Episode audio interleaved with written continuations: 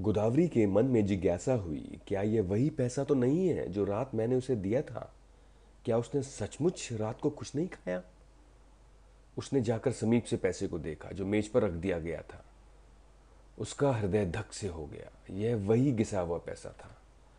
उस अंधे की दशा, उसके त्याग का स्मरण करके गोदावरी अनुरक्त हो उठी।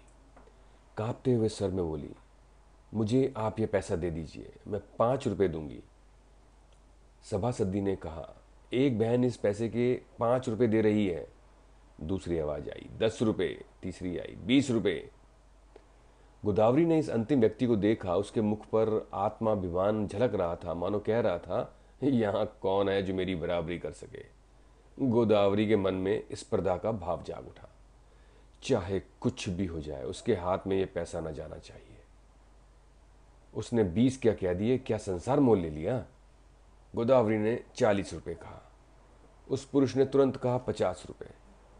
और इस तरह बोली बढ़ती बढ़ती सत्तर, अस्सी, नब्बे, सौ और गोदावरी के दो सौ पे बोली रुकी।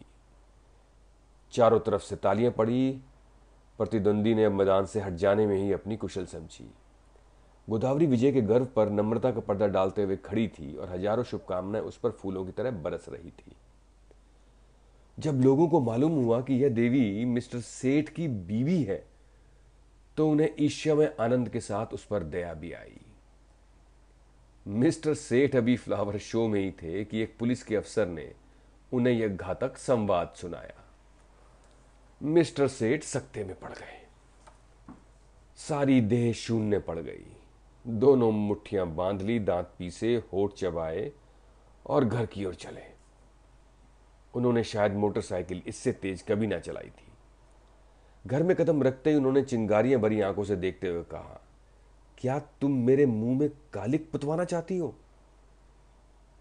गोदावरी ने शांत भाव से कहा, कुछ मुँह से भी तो कहो या गालियाँ ही दिए जाओगे। तुम्हारे मुँह में कालिक लगेगी तो क्या मेरे मुँह में ना लगेगी? तुम्हारी जड़ खुदेगी तो क्या मेरे लिए दूसरा कौन सा सहारा है? मिस्टर सेठ ने कहा, सारे शहर में तूफ़ान मचा हुआ है, तुमने मेरे रुपए वहाँ दिए क्यों? गोदावरी ने उसी शांत भाव से कहा, इसलिए कि मैं उसे अपना ही रुपया समझती हूँ। हरगिज नहीं, तुम्हें मेरा रुपया खर्च करने का कोई हक नहीं है। बिल्कुल गलत। तुम्हारे रुपए खर्च करने के जितना अधिकार तुम्हें है, उतना ही मुझे भी है।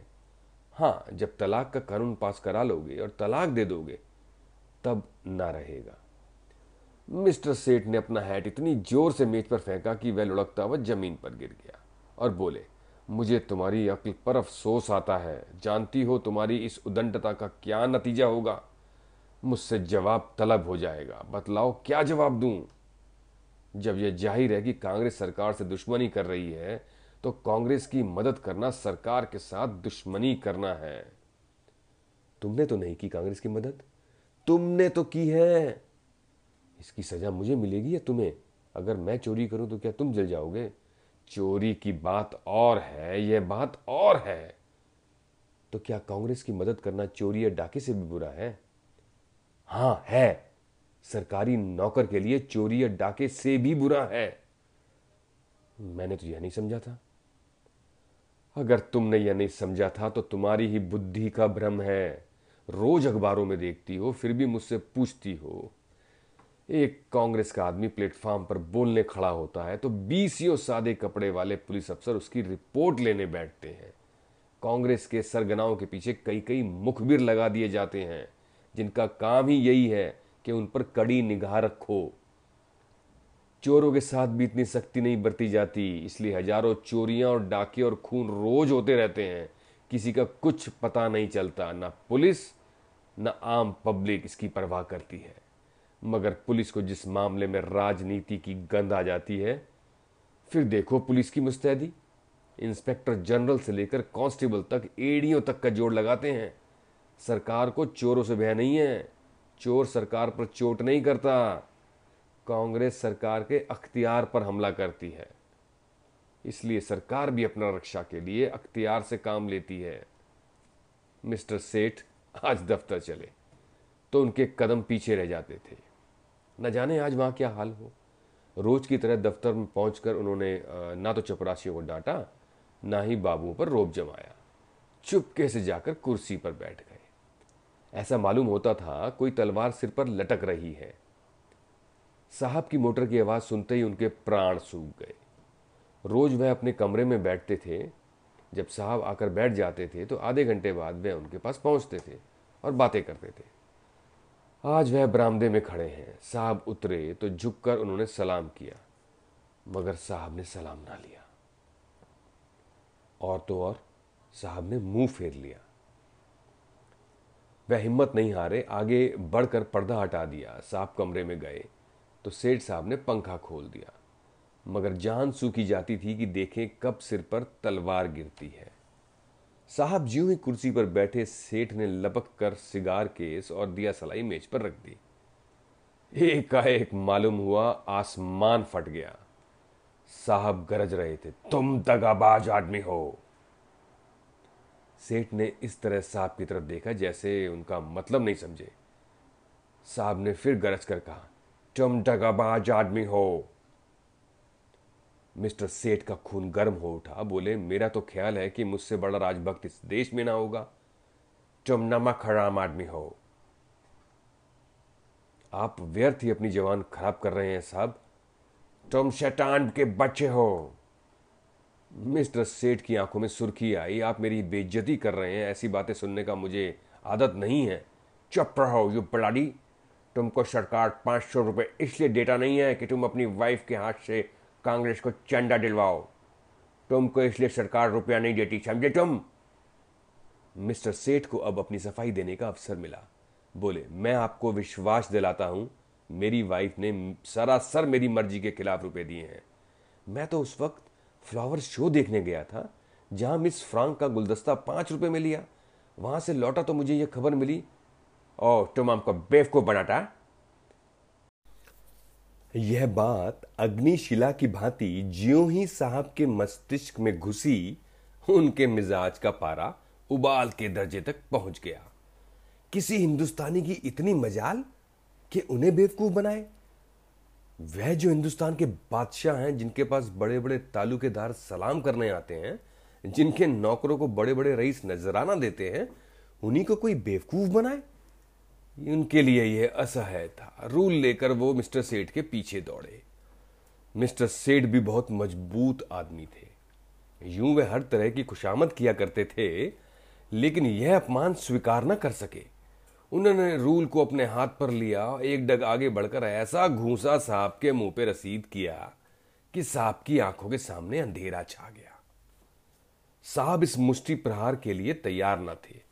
उन्हें कई बार इसका अनुभव हो चुका था कि नेटिव बहुत शांत, दब्बू, गमखोर होता है, विशेषकर साहबों के सामने तो उसकी जबान नहीं खुलती। कुर्सी पर बैठकर नाक का खून पहुँचने लगा। फिर मिस्टर सेठ से उलझने की उसकी हिम्मत नहीं पड़ी। मगर दिल में सोच रहा था, इसे कैसे नीचा दिखाऊँ। मिस्टर सेठ भी अपने कमरे में आकर इस परिस्थिति पर विचार करने लगे। उन्हें बिल्कुल खेद न था बल्कि वह अपने साहस पर प्रसन्न थे। उनकी बदमाशी तो देखो, मुझ पर रूल चला दिया। जितना दबता था, उतना ही दबाया जाता है। मेम यारों को लिए घुमा करती है। उनसे बोलने की हिम्मत नहीं पड़ती। मुझसे शेर बन गया। अब दौड़ेगा कमिश्नर के पास। मुझे बर्खास्त कराए, छोड़ेगा तो नहीं। हाँ यह सब गोदावरी के कारण हो रहा है। बेज्जती तो हो ही गई। अब रोटियों का भी मोहताज होना पड़ा। मुझसे तो कोई पूछेगा भी नहीं। बर्खास्तगी का परवान आ जाएगा। अपील कहाँ होगी? सेक्रेटरी है हिंदुस्तानी, मगर अंग्रेज़ों से भी ज़्यादा अंग्रेज़ है। होम मेंबर भी हिंदुस्तानी है, मगर अंग्रेज़ों का गुलाम है। गोदावरी के चंदे का हाल सुनते ही उन्हें जूड़ी चढ़ जाएगी। न्याय की किसी से आशा नहीं है। अब यहाँ से निकल जाने में ही कुशल है। उन्होंने तुरंत एक इस्तीफा लिखा और साहब के पास भेज दिया। साहब ने भी उस पर लिख दिया। बर्खास्त। दोपहर को जब मिस्टर सेठ मुँह लटकाए हुए घर पहुँचे तो गोदावरी ने पूछा, आज जल्दी कैसे आ गए? जिस बात पर लगी थी वह हो गई। अब रो, सिर पर हाथ रख के। बात क्या हुई? कुछ कहो भी तो। बात क्या हुई? मैंने चाटा जमाया और इस्तीफा देकर चला आया। चाटा? इस्तीफा? अरे, इस्तीफा देने की इतनी जल्दी क्या थी? और क्या सिर के बाल नचवाता? तुम्हारा यही हाल है तो आज नहीं, कल अलग होना तो पड़ता ही। खैर, जो हुआ अच्छा ही हुआ, आज से तुम भी कांग्रेस में शरीक हो जाओ। सेठ ने होठ दबा कर कहा, लजाओगी तो नहीं, ऊपर से घाव पर निमक छिड़कती हो। गोदावरी ने कहा, लजाऊं क्यों? मैं तो खुश हूँ कि तुम्हारी बेड़ियाँ कट गई। अरे, कुछ सोचा भी है? घर का काम कैसे चलेगा? रोटी पानी का जुगाड़ कैसे होगा? गोदावरी ने कहा, सब सोच लिया है, मैं चलकर दिखा दूँगी। हाँ, मैं जो कुछ कहूँ, वह तुम किए जाना।